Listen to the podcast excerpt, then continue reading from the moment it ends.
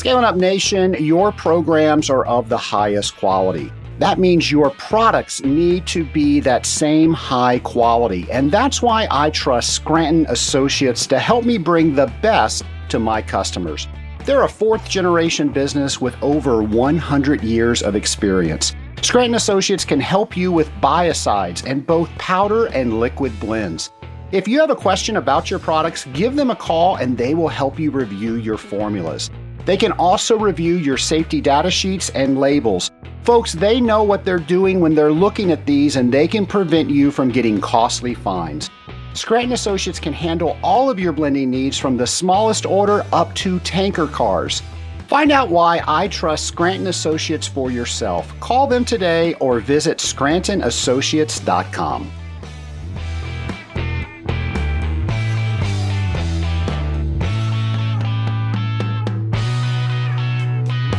Welcome to Scaling Up, the podcast where we scale up on information so we do not scale up our systems. Hi, Scaling Up Nation. Trace Blackmore here, your host for Scaling Up H2O. And folks, what a different world we are living in right now. Of course, we're all dealing with the threat of the coronavirus. We're hearing so many different things. The news is definitely trying to get us to tune in and they're using shock value and I think that's what that is doing is that's amping up everybody's panic level.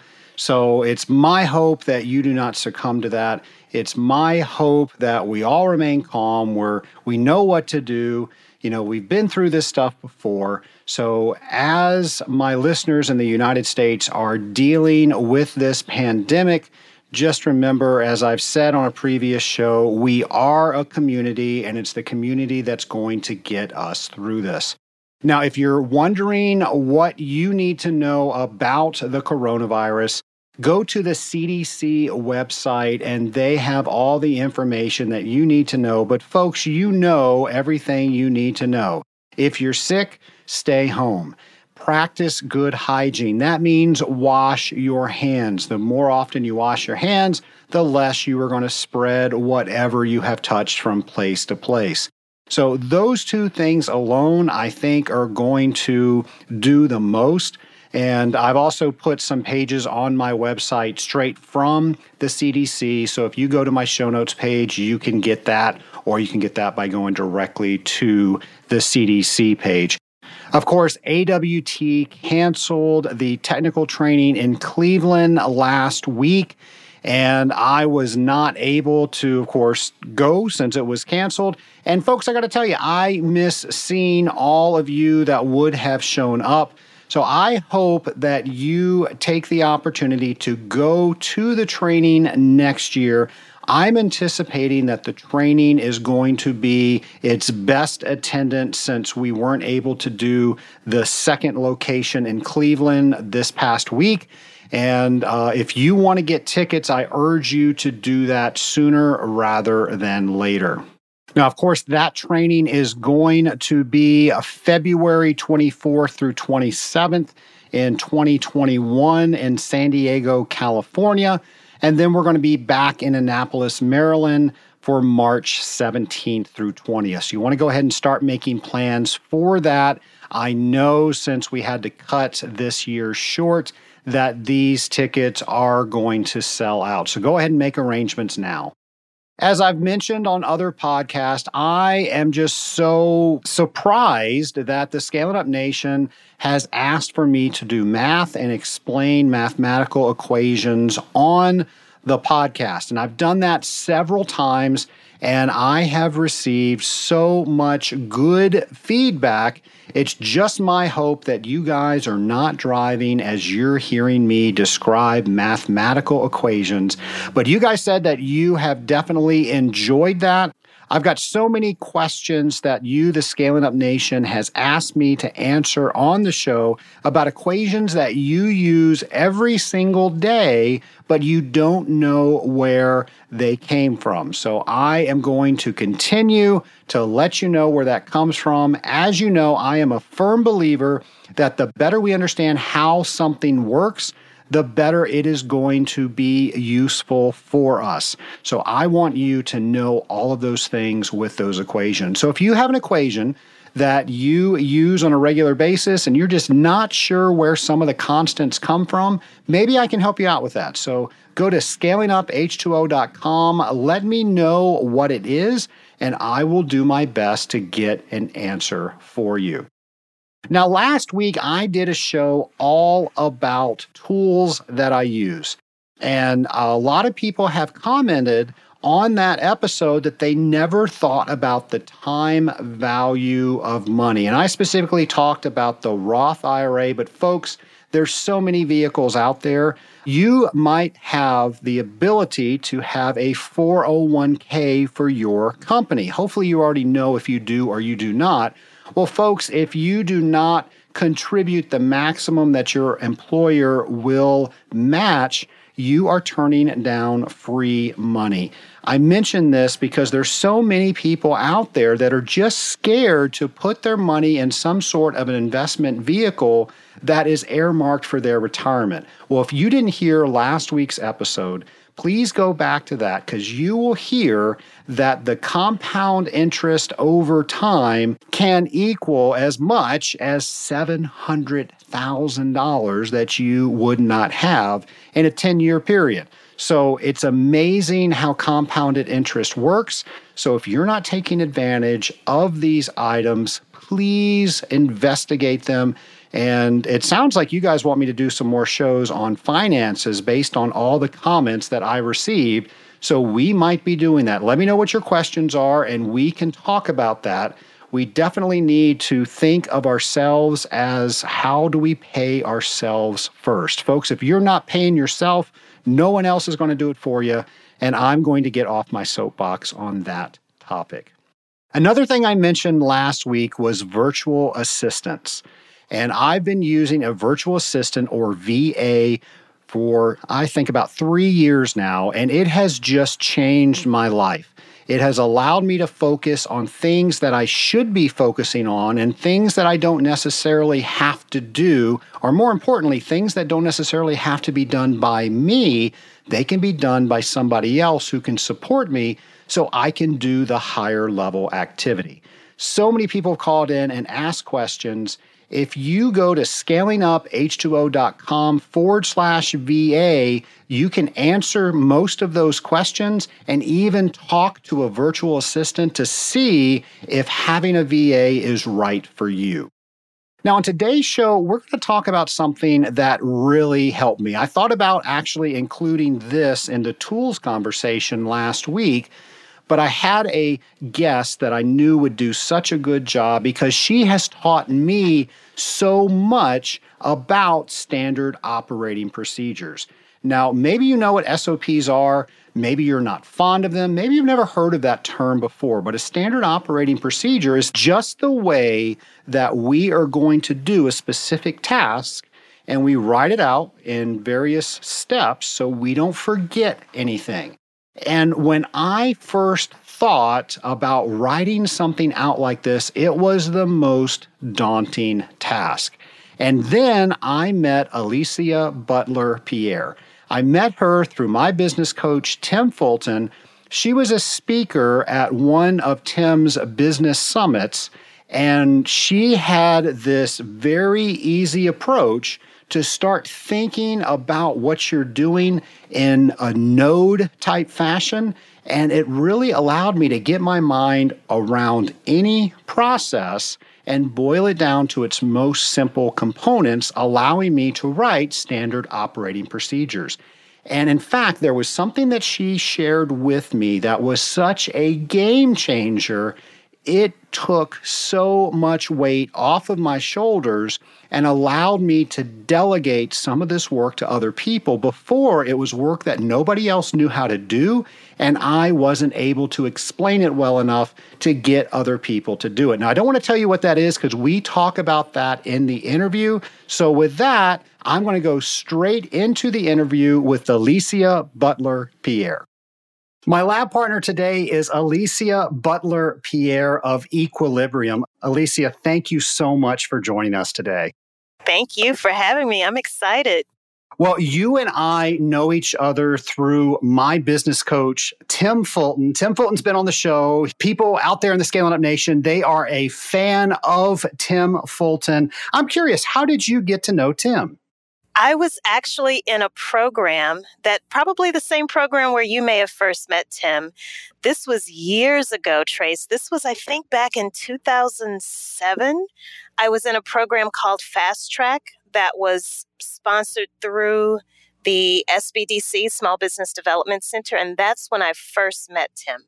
I was also in that program. I did it the following year and they changed it from fast track to grow smart. So I was the first class that went through that. Well, I'm always curious, and he has just done so much for me. And you actually spoke to my class when I was in Grow Smart. I want to get to that a little bit later, but I want the audience to understand the magic powers that you have when it comes to what you do. So, before we get into that, do you mind letting the Scaling Up Nation know a little bit about Alicia Butler Pierre? Sure. Well, I'll give you a Cliff Notes version, really quick version of myself. I am originally from Louisiana. I actually moved to or relocated to Atlanta back in 2005. And I just had this feeling that I needed to get out of New I was living in New Orleans at the time. I'm you know, again, originally from Louisiana, living in New Orleans and I just had this feeling, Trace, like you have to get out, get out now. Don't don't think twice, just leave. And so to make a long story short, I actually relocated here to a city where I knew one person when I moved here. Wow. Yeah, crazy, right? And I literally left behind a life of comfort, to be honest with you. I was working as a chemical engineer, working as a consult. My very last job in New Orleans, I was working for an engineering consulting firm. So, being a chemical engineer, we usually work as what are called process engineers and sometimes design engineers. And as a process engineer, my very first job was at Monsanto and I'm sure many of your listeners are very familiar with Monsanto. I was actually making Roundup and as a process engineer, I was responsible for sampling and again you can appreciate this given given your audience i was responsible for basically sampling different batches of product and if it did not if it was off spec for whatever reason as the process engineer i would have to figure out okay what went wrong in the production process or the manufacturing process to cause this particular batch of product to be off spec I again decided I needed to leave New Orleans, leave the entire state of Louisiana, relocate it to Atlanta, and six months later, Hurricane Katrina happened. When I when I relocated here, um, I was just so intrigued by Atlanta. It was so it's so different from Louisiana, where everything is you know about tourism and oil and gas and food. You know, the food industry uh, is really big where I'm from, but here there's such diversity of industry. And I was, it just seemed like this land of milk and honey. And so I thought, well, surely I'll get a job, right? But that didn't happen, Trace. After about two months of what seemed to be endless job searching, I started to kind of go through this self assessment and self evaluation period. And I said, you know what? For the amount of time, effort, and energy that I'm spending in trying to look for a job, working for someone else, I could redirect that same effort, time, and energy into creating an opportunity for myself built around my skill set. And so I literally went from looking at processes, designing, optimizing, streamlining processes from a manufacturing standpoint, and applying that skill set to businesses. So that's kind of a, in a nutshell what I've done. I started my company back in 2005, and 14 years later, knock on wood, I'm still in business. And I have seen you do presentations on what you do. I even have been the recipient of uh, benefiting from what it is that you do. So let's just get right into doing what it is that you do. You help companies build procedures. Tell us a little bit about that. Yes. So it's a little bit broader than that, even. It's it's really about building business infrastructure. And part of that are your processes and your procedures. So it's all about linking your people, processes, and your tools so that you can truly scale your business in a way that is profitable and sustainable. And so you're right, processes and procedures are a huge part of building that business infrastructure. It's literally setting up your foundation for success. Now, I can hear people out there, they're thinking, okay, I started my own company, so I won't have these rules. I won't have this fence that I have to stay in between. And now that I own my own company, I can be more spontaneous or I can handle each situation to its exact needs because now I'm able to pivot when I need to be able to pivot. And if I have these procedures, I can't do that. What do you say to that? I think it requires a shift in language to be perfectly honest with you. You're right. I think when so many of us hear the word procedure, we think of these standard operating procedures, these long, bulky procedures that are placed inside of these thick ominous operations manuals. But let's let's reshift the way we define or redefine actually altogether what a procedure actually is. I think if we really focus on process, a procedure is nothing more than a way to represent a process. So, yes, a procedure is that step by step. Step one, you do this. Step two, you do that. Step three, then you, you know, so forth and so on. That's just one of many ways that you can represent a process. You can also represent a process using a video, something as simple as taking your smartphone and recording yourself either talking through something or actually demonstrating how to use a particular piece of equipment. For example, I looked at a video Trace that you actually have on the Scaling Up podcast website. And I was like, okay, I would call that a process. You were giving a demonstration of, forgive me, I don't remember the exact product, but it was a it was a product demonstration. And I was thinking to myself, that is a process. So something as simple as that is a process. Yes, absolutely because here's what you've done. You've you've actually told me what what tools and, and supplies I need. You've told me the steps in which to execute uh, you know, perform that particular process. You gave me all of the information that I needed. So rather than taking the time to actually get into a tool like, let's say, Microsoft Word and type it out step by step, which can take a very long time, look at what you did in just a seven minute video. You gave me that information and it was in a very engaging format. So let's just rethink the way we approach procedures because there's so many different ways that you can represent them now. It doesn't have to be in the form of that traditional standard operating procedure that's stuck inside of a binder, inside of a manual that nobody is ever going to look at. So that's one thing.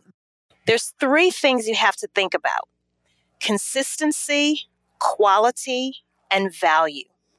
Those are the three key things, and I don't care what industry you're in, that your customers, as well as your vendors, your suppliers, and your employees, that's what they're looking for from you. Consistency, quality, and value when you have a defined way of doing something, it allows you to have that consistency, quality, and value. But think about it if every time one of your customers comes to you and they say, Well, you know what? If I talk to Trace, I know it's going to take about an hour to go through this particular process. Whereas if I talk to someone else that works for Trace, it might take me two or three hours. So now everybody naturally is going to want to talk to you because it's uh, it's going to take them a much shorter period of time. Well, a process or a procedure would actually allow you to be able to say, you know what, this is the Trace way for doing this, and I know it works because it keeps customers happy. And this is going to be the standard. So now, no matter whether if Trace performs that process or someone else who works for him performs that process, it's always going to be done within an hour. Well, I tell you, I have a lot of people that I work with that are uh, water treatment company owners, and I try to get them to, to do things a little bit better. And one of the things I try to get them to do is start coming up with processes for their top things that they do, especially when we're trying to create time for the owner. And it was exactly the scenario that you just said. The owner doesn't have time to work on the business because he's so busy working in the business because because he's mastered these processes that he keeps or she locked up inside their head. And now they're not able to get their team to help take that work from them. So I love it. I, I, love that you went on to explain that because I hear that every single day. So now I'm going to ask you this How do we know we need a process? And then what do we do from there?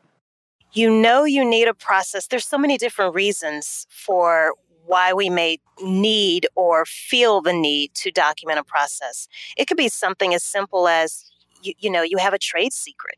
You have some type of intellectual property and you have to document it so that you can secure the proper form of documentation. Let's think about the infamous Coca-Cola formula. That is a trade secret. It has it is written down somewhere locked up in a vault that very few people have access to. So that's one reason you might want to document a process or a procedure. Another reason is when you need to train your your company is growing and you realize you need to start hiring more people. Well, when you hire them, not only do, do they need to know what to do, they need to know how to do it. And to your point, as owners, we we're so busy we wear so many different hats. And now we have the benefit of being able to, what I do, what I call make a hat donation, right? We can actually give up one of our hats and pass it on to someone else. But we have to make sure that we empower them to be able to, to do the work the way that it's supposed to be done we're not telepathic, right? so we can't just expect that they will just know how to do things the way that we expect things to be done without having some form of documentation. And again, documentation could be something as simple as having a video. It could be some type of a recorded message, whatever it looks like. Just make sure that it's something that people can easily access so that if they get stuck or if they have questions, they can always go back to that particular form of documentation.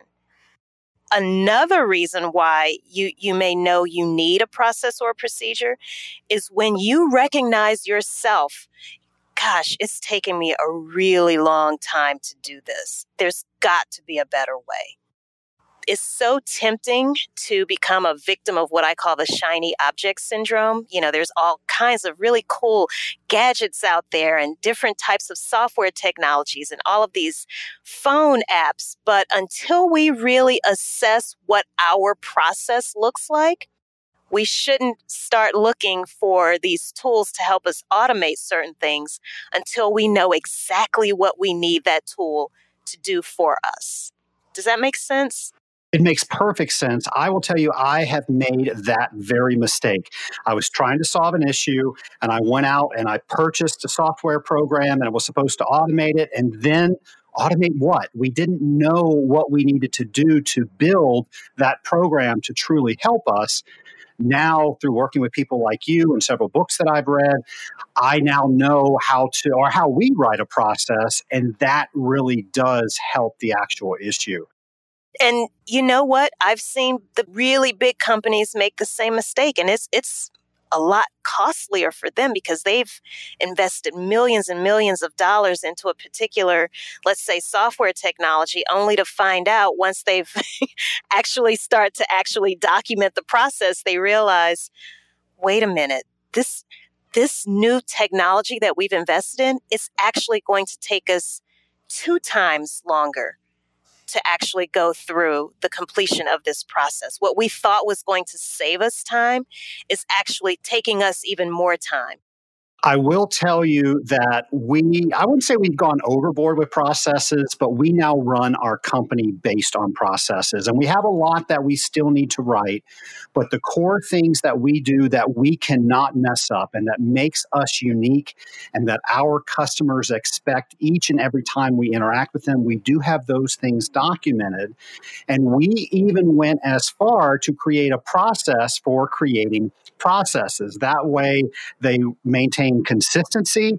People know where to find them. They're not written if they don't need to be written. And it even has a testing and training period written into that process for the process. How do you work with clients so they get to that point? Well, first of all, con- congratulations to you. That's that's really impressive that you have all of those things in place. Uh, different people have different starting points. Some people have made some attempt at documenting processes or procedures. Some people have nothing in place. So I always go in to try to figure out what do you currently have in terms of documentation? And let's take a look at that first. I'm not a fan of ever starting from scratch if you don't have to. I'm all about leveraging what you already have and building upon that because you you know no one knows your business the way you do right and so my job when i come in and i'm working with someone especially if it's one-on-one is to just figure out what do you already have you may be surprised at just what you have documented already. It might be buried eh, in the form of a blog post that you wrote some years ago. It could be some type of training manual that you put together at one point. It could be it could be something like sticky notes that you've jotted down whatever it is, my job is to kind of get inside of your head and figure out what you've already done, where you're trying to go, and then fill in that gap with these processes and procedures. So, in doing that, I have a methodology that I developed as a result of working with so many different types of companies across so many different industries over the years. And I like to start off with, and I think this was what I may have shared with you when I when I first met you, Trace, those years ago at that presentation at, at Tim's group, is I like to start off with this massive brain dump, almost like a brainstorming exercise. And I have this 11 by 17 sheet that's and I have all of these different topics on that sheet. And that's really used to help facilitate this brainstorming exercise that we go through. And the idea is to document or get onto these really large post it notes that I have all of the different tasks that you perform in your company. Everything from what seems to be completely mundane to the most absolute mission critical things that you're doing, whether it be on a daily, weekly, monthly, quarterly, annual basis. Let's get it all out of your head and onto these large post it notes. From there, I have a tool where I can convert that information that's on those large post it notes onto these little small, like index cards. And then from there, we figure out how can we group some of these different tasks that you've identified? How can we group them into categories? And those categories eventually become your departments. Now, here's the cool thing when we look at each department and all of the associated tasks assigned to that particular department, it also enables us to figure out the processes that are associated with that department. I'll give you an example. Let's say there's a department that you've identified as your accounting department. And some of the tasks that have been identified might be deposit check, send invoice, send reminder uh, to for client to make payment or customer to make payment. You may look at those three tasks within the accounting department and say, you know what? These three tasks alone make up our accounts receivable process. And that's just a more formulaic way that I take some of my clients through to just first identify what processes they even need to document. A lot of times I think we just dive straight in and say, okay, we're going to document our processes. It's overwhelming, it's daunting because you don't even know where to start. So I always recommend starting off with first coming up with an inventory of all of the processes that you want to document. And once you have that inventory, then you can start to prioritize. Like, you know what? I know we, we've identified 40 processes that we need to document, but out of this 40, there's really two that we really need to focus on right now. Let's focus on those two and come up with a plan for getting the rest documented over an extended period of time. Is it easier to do the other plans or the other procedures once you've done the other two? You're like, oh, these were the most important ones. We've got those done. They're under my belt. Now I'm able to work on these more efficiently. It really depends on the complexity of what your process is. So you may have a process, again, going back to the accounts receivable process. That process might not nearly be as complex as your process where you are actually on site working with a client, talking to them about your water treatment process. Whatever your service delivery process looks like can be a lot more complicated and complex in comparison to other processes that you might have. A process as simple as, well, what's your lead generation process? So it, it really does depend on complexity. I would love to share with the audience what you taught me to do so many years ago. So I was elected as the president of the Association of Water Technologies, and that is a three year commitment. So your first year, you're president elect, then you're president, then you're immediate past president. Well, the first year as president elect, your job is to plan the annual convention. I've never done this before. I had no idea what I was doing. And I was trying to choose the speakers that we were going to have talk to our attendees.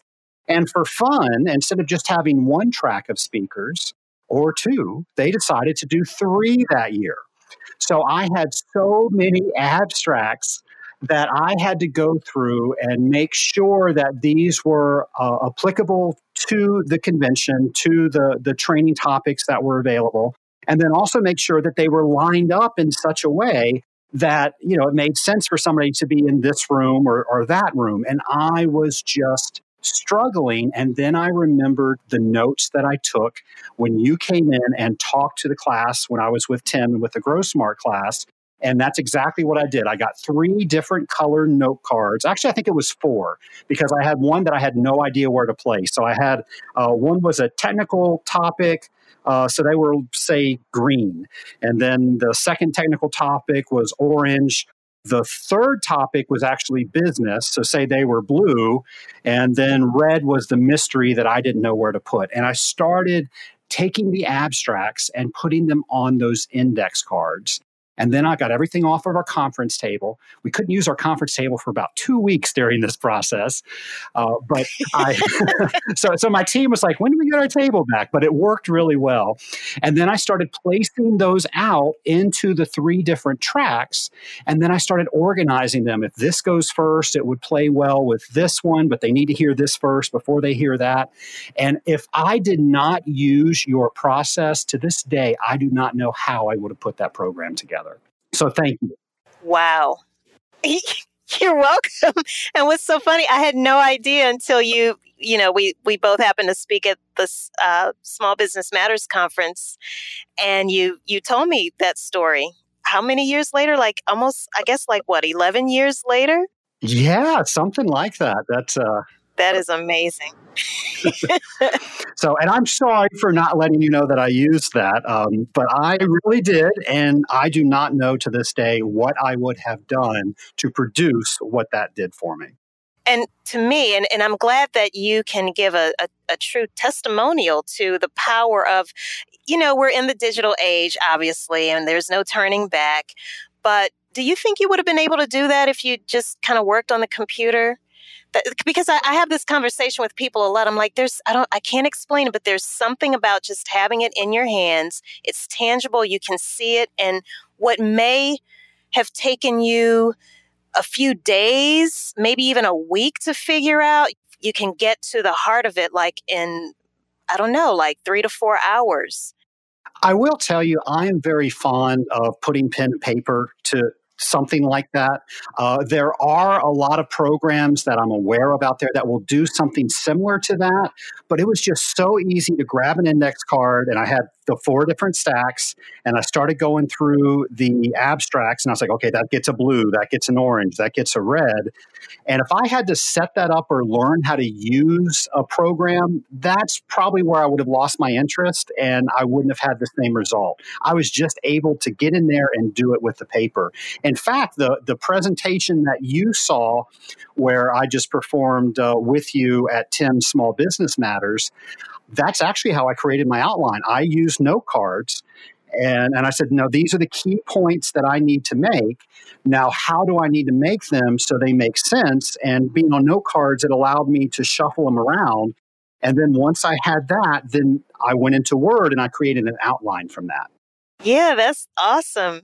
And so, for those who are listening, eh, you know, again, just try it out for yourself and you'll see just how quickly there's just something like like Trace has said, there's something almost magical about having a large flat surface where you can just spread out all of your ideas written individually onto index cards and then figuring out how to group or categorize or organize that data into larger chunks of information. So, whether you're trying to figure out the departments that make up your company so that you can create your own organizational chart, or if you're trying to figure out, well, what processes do I need to even document? Get those tasks written onto different index cards at a really high level, and then start to group like tasks together. And then that would help you figure out probably a lot quicker what your processes actually are. Um, and the beauty, the other, probably perhaps the most powerful part of this exercise is the fact that you can easily get other people involved because sometimes we get stuck when we're trying to figure out things alone and by ourselves. But if we can bring other people who work with us and they know the business and they know what we're trying to accomplish, that's a great team exercise to go through because it's something that everybody can participate in. that's a great point. And I will tell you, since I commandeered the conference table for about two weeks, everybody saw it and everybody gave me their input, whether I asked for it or not. But but I, I, think you hit on something that really rang true to me, and I don't think I realized it until you said it. When I'm on a computer program, things have to be so small in order for me to see everything laid out that you can't see everything.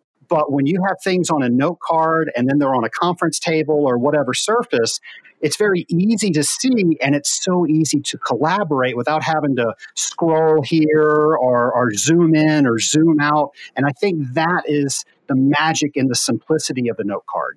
Yes. I've even worked with some clients where they didn't have the space. They just didn't have the physical space for a, a large conference room type table and we would literally just spread everything out on the floor. We'd clear the floor out in what in the room we we'd be working in and just it looks like a mess but there's there's a method to the madness. And um, so it, again nothing fancy here. It's just going to a, a target or a walgreens uh, buying a pack of index cards and get going now, Lisa, I have an audience of business owners and I also have an audience of technicians. So I'm sure there's some technicians that are driving around today and say, okay, well, my boss is listening to this and I'm sure this is great information to me. But with my day to day, how does this apply to me? Sure. And I hate to paint a dark picture, but whenever people question the, the validity of, of processes and procedures, I always tell them, you experience in some way, shape, form, or fashion a process at work literally every day of your life. Now, you don't realize that it's a process because everything is working smoothly. But just imagine if something went wrong, if someone didn't follow a process. You always have to think, what is the worst thing that could happen? And again, it, it depends on the industry, but because we are talking about water treatment, one of the things that comes to mind for me almost immediately is the water crisis in Flint, Michigan. You know, when we when we start again, whenever I, I hear certain news stories that are trending, my mind always goes to process and procedure. like who didn't do what they were supposed to be doing from and, and it sounds like it, it this is something that goes back several several years based on some decisions that were made but look at the what the impact is today same thing with manufacturing i come from a manufacturing background we could not afford to miss a step we just couldn't something might explode in fact, that's something that's happened very recently. I don't know if you've heard about. Uh, there's an oil refinery that had a very serious explosion in Philadelphia. So, and I know this plant. I've there's an interstate that literally runs right over this this plant, and sure enough, there there was an explosion there recently, and some people were killed. Same thing with healthcare. You can't afford to miss steps it, healthcare could mean someone getting receiving the wrong diagnosis. It could mean someone having the wrong limb removed. When we talk about law, I remember years ago I had a complaint against an airline company, and I was working with an attorney and paying attention to what he was doing. He filed paperwork and it didn't have my name on it. It had someone else's name. So again, just paying attention to detail, not having a some type of a quality control checkpoint in his process, and now my information, information that was associated with my case, has someone else's name on it. I'm sure you can imagine that was a lot of fun trying to get that taken care of. Let's look at the banking industry. Look at all of these data breaches that are happening and cybersecurity hiccups that have been happening lately where our data is now exposed in, in various forms. Again, it goes back to process. It goes back to procedure. And you don't want to talk about things from a, a negative standpoint, but sometimes you have to just to get people to understand why it is so important to have those things in place. Again, it always goes back to consistency, quality, and value. You can't afford to make certain mistakes in certain businesses, especially in water treatment. Yeah, I'll tell you something that people ask me all the time, and something that I struggle with myself is how do you get more time to improve what you do in your day to day? And of course, we only have 24 hours, so we're never going to get any more time. But what can we do better within that 24 hours that will allow us to do other things? And as a water treater, you spend a lot of time in your test kit and you spend a lot of time interfacing with the customer. A lot of times those overlap and you can't ignore the customer. That never works out well. So you start making little mistakes in your testing procedures. So, one of the things I always advise people to do is get your testing procedures really nailed down. So that way uh, you can even have a checklist for that to make sure you've done everything from where you collected your sample to how you've run your test to how you've reported your test. So that way you don't forget something. Because when you forget something, you make bad decisions and then those can be used against you. And that can be avoided by just a simple checklist and a procedure. Absolutely. And that is a great, great point. And I have a tool if I can plug this tool really quickly to help with something like that? Because I'm assuming you're you're out in the field, right, as you're doing these tests, correct? We are. Okay, so something to consider because so many of us now we have mobile devices. There is a tool called gocanvas.com, G O C A N V A S.com. Come up with your checklist. I think it's brilliant that you're talking about checklists. Come up with your checklist you can actually convert your checklist into a digital form that you can fill out either on your phone or your tablet, whether you have an iPad or, or some other type of electronic tablet. And that data will then be sent off to whatever location you decide that it could be sent to. Another tool that you could use that's free is Google Docs. You can actually create a fillable form, electronic form that you can fill out on the go while you're out in the field using that form. I know sometimes it can be a little unnerving to have paper with us because there's always that risk of accidentally losing something or somehow that paper being destroyed. Well, this would be a great way to have that information in a digital format. That way, as you're out there in the field, you can open up your checklist, whether it be in Google Docs or an app that you've created using the Go Canvas platform, fill out everything. That way, you make sure you don't miss anything. And you can also set up your fields to where it has the little red asterisk where it's required. We've all we've all had to fill out some type of a form online before, right? And we try to bypass answering certain questions or filling out certain information and we try to click that submit button and it says, ah, you can't advance to the next screen until you've filled out all of the information that has been labeled as a required field. So that would be a great way to have your checklist. Um, and that way it'll eventually become second nature. You know, before you leave that client's site, you have to have completed all the fields in that particular form those are great tools. Thank you for for bringing those up, and I'll make sure to put those on the show notes page as well you know, we started talking about checklists, and I can't tell you how much calm checklists give me, especially we do things that are pretty high level for clients, but maybe we don't do them every single day. So we're really good at them, but we haven't done them for the last six weeks because we haven't had a client request it.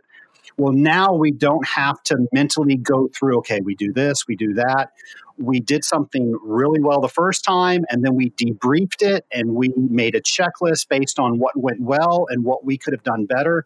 And now all we have to do is pull up that checklist, and we know it's going to go flawlessly each and every time. And I love the fact that putting that on a Google document, that's what we're going to do next.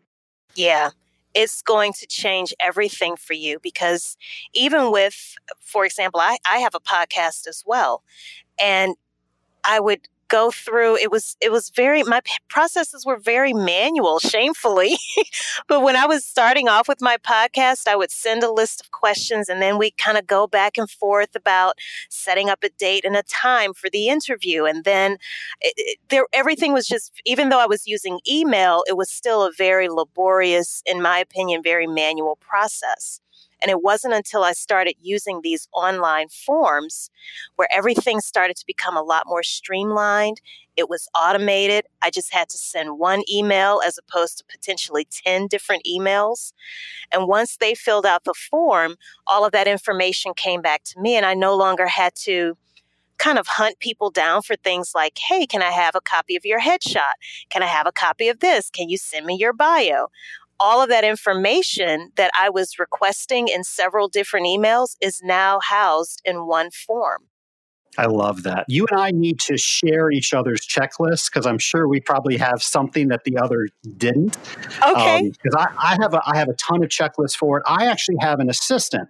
So Scaling Up Nation, I don't think you knew this, but uh, there's a lady out there. Her name is Carla, and Carla is the one that does all the scheduling. She makes sure production happens. She does a tremendous job.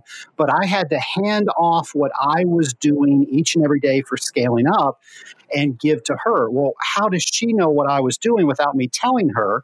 And she's not in my office, she's remote. We've actually never met in person. So by giving her those checklists, she was able to take what I was doing and doing it at least the same way that I was doing until she became comfortable. And now she has made it far better than what I ever imagined could be done. So, and it all started with checklist. The power of a checklist. And, and you've also said something really key. It's about continuously improving. So don't ever think that once you've documented something, again, no matter what the format may be, that it, it's like a one and done, that it's static. No, it's very dynamic because the technologies that we're using are constantly evolving. So it's only natural that our processes and procedures have to evolve as well and you're just getting better over time and as as your customers keep providing you with feedback you go and you make some tweaks and adjustments here and there. It's it's just being in that mindset of again constantly improving to make sure that you're providing the highest quality and the highest value and that you do it consistently. The the three cores to why you need processes procedures and checklists. Yes you know, to speak to the Scaling Up Nation, uh, the technicians out there, again, I know you have been somewhere where you have left something at your office or at home when you needed it on a client site. If you make a quick checklist of the things you need before you leave your office, and you go through those before you drive out of the parking lot, you won't have issues like that. You will save time because you spent time to make a checklist. Great point. Well, I'm curious because you've worked with so many companies trying to put checklists together, and I'm sure you have a lot of successes, but you probably have some failures too. So I'm, I'm curious, what can we learn from that? What are, and you don't have to mention any names, but what are some failures where something didn't happen, so something didn't work? Honestly, it's if it fails, it's because they don't, it's the lack of adoption. They don't actually stick to the process because just writing your process is, is a process. And so it it does you no good to write something or put something in place only to not follow it. And honestly, I've I've never seen that with my smaller the small businesses that I work with. I see that in the big companies that I work with. And to be honest with you, Trace, a lot of times it's because of company politics. It's the silos. It's okay, what's going to be funded versus what will not get funded. What project is considered hot and sexy right now versus, well, yeah, yeah, yeah, that process stuff. Uh huh, yeah, we hear you. We'll, we'll get to that later. Well, I have worked with companies that they have created processes. They even bound it in this beautiful book, and then they sat it up on the bookcase, and it's got about five inches of dust on it now. So I've I've seen that happen as well. Just a little bit of work that that I've done with companies. What can people do to make sure it doesn't collect that five inches of dust? It kind of goes back to what I was talking about at the beginning. How we have to rethink the way we approach procedures and, and when people hear procedure, again, they're thinking of what you just described. That's not how I approach it. So when I'm working with my clients, I don't see things sitting on the shelf because honestly, a lot of them don't even want paper at all. They want paperless offices. So a lot of things we're using the tools that they are already integrating into their day to day operations. For example, there is a truck repair company that I'm thinking of right now that I've done some work with. They started using iPads. Why on earth would we go through the process of documenting step by step procedures when their mechanics are literally on the shop floor all day? They're not going to stop what they're doing, Trace, to walk into a room, pull out a manual on a shelf, flip to the page where they can find the specific information they look for. It's just not going to happen. But what if they had that information digitally that they could access through a Dropbox or a Google Drive or SharePoint? I've even seen, and I think this was really cool, but this is a much higher investment. I've actually been to a webinar. It was earlier this year with, are you familiar with Google Glasses? I've heard of that, yes. Yes, you can put on these, it's like virtual reality. You put on these glasses and you can literally tap on the side of the frame and it acts as a mouse. And you can actually see, it sounds crazy. I'm, I'm doing my best to try to describe this, but it's almost like looking into the rear view mirror as you're driving a car. And you look up into that rear view mirror and you can actually see the steps for the procedure that you're performing while you're in the field or on the shop floor. Oh, that's my next shiny thing. I'm telling you. So look into that. It's Google Glasses, and and I can even send you the name of the company that gave. I went to this one hour lunch and learn, and it was the coolest thing I'd ever seen. Use technology. Use digital technology. Use videos. Create your own private YouTube channel. This is what I tell a lot of my clients to do. And it doesn't take having to make an investment in all of this fancy equipment. You already have your phone. Most of us now have smartphones. That means we are able to record video. Record yourself talking through something. Again, Trace, I looked at a video that you posted on, on the Scaling Up a podcast website and I see this seven minute video. I'm like, oh my gosh, that's a process. If you literally had to tell someone how to do that, you could point them to that video. It doesn't have to be public on YouTube. You can have your own private channel where only people that work for you would have access to those videos. So let's get out of this this thinking that procedures have to be bulky and they're stored in this operations manual and that's what's placed on the shelf and yep, good luck with that. Nobody's going to ever see that. You have a virtual assistant you work with. she literally cannot access something that you've produced in a physical form. She would have to access it digitally. So, most of my team, everyone I work with, is outside of the state of Georgia. My virtual assistant is in New York. My social media manager is in Brooklyn. My, I mean, there's so many people that I work with who are not even in the same state as me. I love it.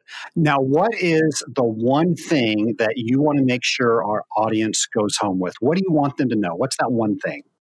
That your processes are really like your recipes, your business's recipes for success. Think about this. If you think about your favorite meal at your favorite restaurant, and what if you asked the chef for the ingredients? Would you still be able to go home and replicate that dish? The answer is probably no because there's so many other things that you would need to know. You might not have the right equipment. You know, you have equipment at your home, which is not the commercial equipment that would be in a restaurant. You may not know the timing of certain how to time certain things, you know, whether it's prepared, you know, on a gas stove, is it prepared in a brick oven? There's so many different factors that are involved aside from just knowing the ingredients. So think about that. Your processes are literally your recipes for success. If you want to be able to replicate, and this is the Scaling Up podcast, if you are serious about scaling your efforts, you have to get it documented so that when you hand it off to someone else, can they replicate that process and within reason produce the same result? I know there are a lot of people out there listening and they're thinking that this sounds really good, but they want some tools to get started. And I know you have recently come out with a book. Do you mind talking a little bit about that? Absolutely. I'd love to talk about my book. It's called Behind the Facade How to Structure Company Operations for Sustainable Success. I actually talk about my methodology step by step. This is a true how to book. But I try my best to not make it boring, Trace. So there are actually it's actually a collection of short stories based on entrepreneurs that I have worked with over the years. Many times when people read the book, they come back telling me, oh my God, I identified with this character in this particular chapter. In chapter eight, it's called the Emerald Tablet. It's all about processes and procedures. It goes through step by step how to get your processes and procedures in place but you also have the benefit of learning the entire methodology for creating business infrastructure. And the book is available at pretty much any online retailer. So Amazon, Barnes and Noble, Books a Million. Well, we will put a link right on the show notes page so people can find it by just clicking one spot. Okay, sounds great. This has been a lot of fun. I, I, know you've tweaked a lot of people's interest, and I know you've probably helped a lot of people that were not getting to the point where they needed to, even starting procedures. So I want to thank you for coming on Scaling Up H2O and helping so many people out there in the Scaling Up Nation. Thank you so much for allowing me to come and share this information. I really appreciate it. Alicia, thank you so much for all of that valuable information. You know, she uses simple things like note cards and whiteboards. And I tell you, when you think about how complex we think our procedures are, when you get them on something simple like a whiteboard or a note card, it really allows your mind to start simplifying how simple that procedure actually is. I think we overcomplicate things in our head, and because of that, it's hard to even get started. So, if you can take some notes from Alicia, I can tell you what she taught me has definitely helped me. It's helped my team. And I am so much happier because I'm not the one that has to do all the things that at one time I was the only one that knew how to do them. Now, folks, earlier in the show, I was talking about virtual assistants and how I've been using a virtual assistant for about three years now. Well, folks, after I figured out how to delegate items to a virtual assistant, I then needed to come up with a way that they were going to do the task in a way that I made sure the end result was what I was expecting. So, of course, I wrote standard operating procedures so they didn't have to come to me every time they had a question. They could simply use the standard operating procedures. SOPs have saved me so much time because of that, and they've made it very easy for the virtual assistants that I work with to do the tasks that they need to do. And here's the cool thing where I wrote the beginning SOPs, they're now writing the new SOPs as we discover new and easier ways to do things. And they will just simply send me a copy of the SOP, and then I simply approve it. Folks, SOPs get things out of your head. And if you've ever been in the same boat that I was when you were so frustrated because everybody is coming to you asking you how to do things, get that stuff out of your head, put it down on paper, and then other people can do it for you. Essentially, what I learned I was doing was I was training people that the only way they could get their question answered was they had to come and ask me a question. Now, coming and asking me a question is not a bad thing, but normally that means we forgot something on our standard operating procedures. SOPs have just changed the way that I do business and how I've been able to get time back in the business. One of the keys, I think, to writing a standard operating procedure is don't think that it's so complicated that nobody else can do it except for you. That line of thinking is the issue that I had to deal with. Something that got me over that was the note cards that I mentioned. The simple note cards allowed me to simplify or at least look at my process as a simple process. And then I just moved on from there. From there, I then tried to capture no more than 80% of the process. Folks, smart people are doing these processes. We don't have to tell them every single step. Essentially, what you want to focus on is making sure the stupid stuff doesn't happen and we make it so the stupid stuff can't happen. So if there's ever an issue, you look and you see, well, was that in the SOP? No, it wasn't. I need to add that. Now, in some instances, you might say, hey, it was there. Well, that means the person did not follow the SOP, and now that's a training issue. And folks, when you know where issues come from, I can't tell you how awesome that is because now you know how to solve them. Our Nation, we've talked about episode 130 several times during this episode. That was last week's episode when I was telling you about all the tools that I use. Well, some of the tools that I use. Well, I am going to go back to a December episode next week. And it was towards the end of the year when I was talking about the 12 week year. Several of you have read the book, The 12 Week Year, and I actually misspoke on that episode. I actually called it the 13 week year, and that's just because that's how I use it for myself. But it is called the 12 week year. We are going to be talking all about the 12 week year next week. And it's a planning tool that will allow you to really get things done you will learn that there's more to just planning what we're going to do with a goal. We actually have to execute that. And the 12 week year brings both of those things together very well, and they allow us to pivot when our execution is not where it needs to be. So I can't wait to bring that to you next week on Scaling Up H2O. Nation, many of you have called in and asked what it is like to be a member in the Rising Tide Mastermind. Well, we have weekly video calls where your group gets together and we try to solve each other's issues. We also celebrate each other's successes and we encourage each other to go to the next level and come up with action items that we hold each other accountable that we are going to achieve.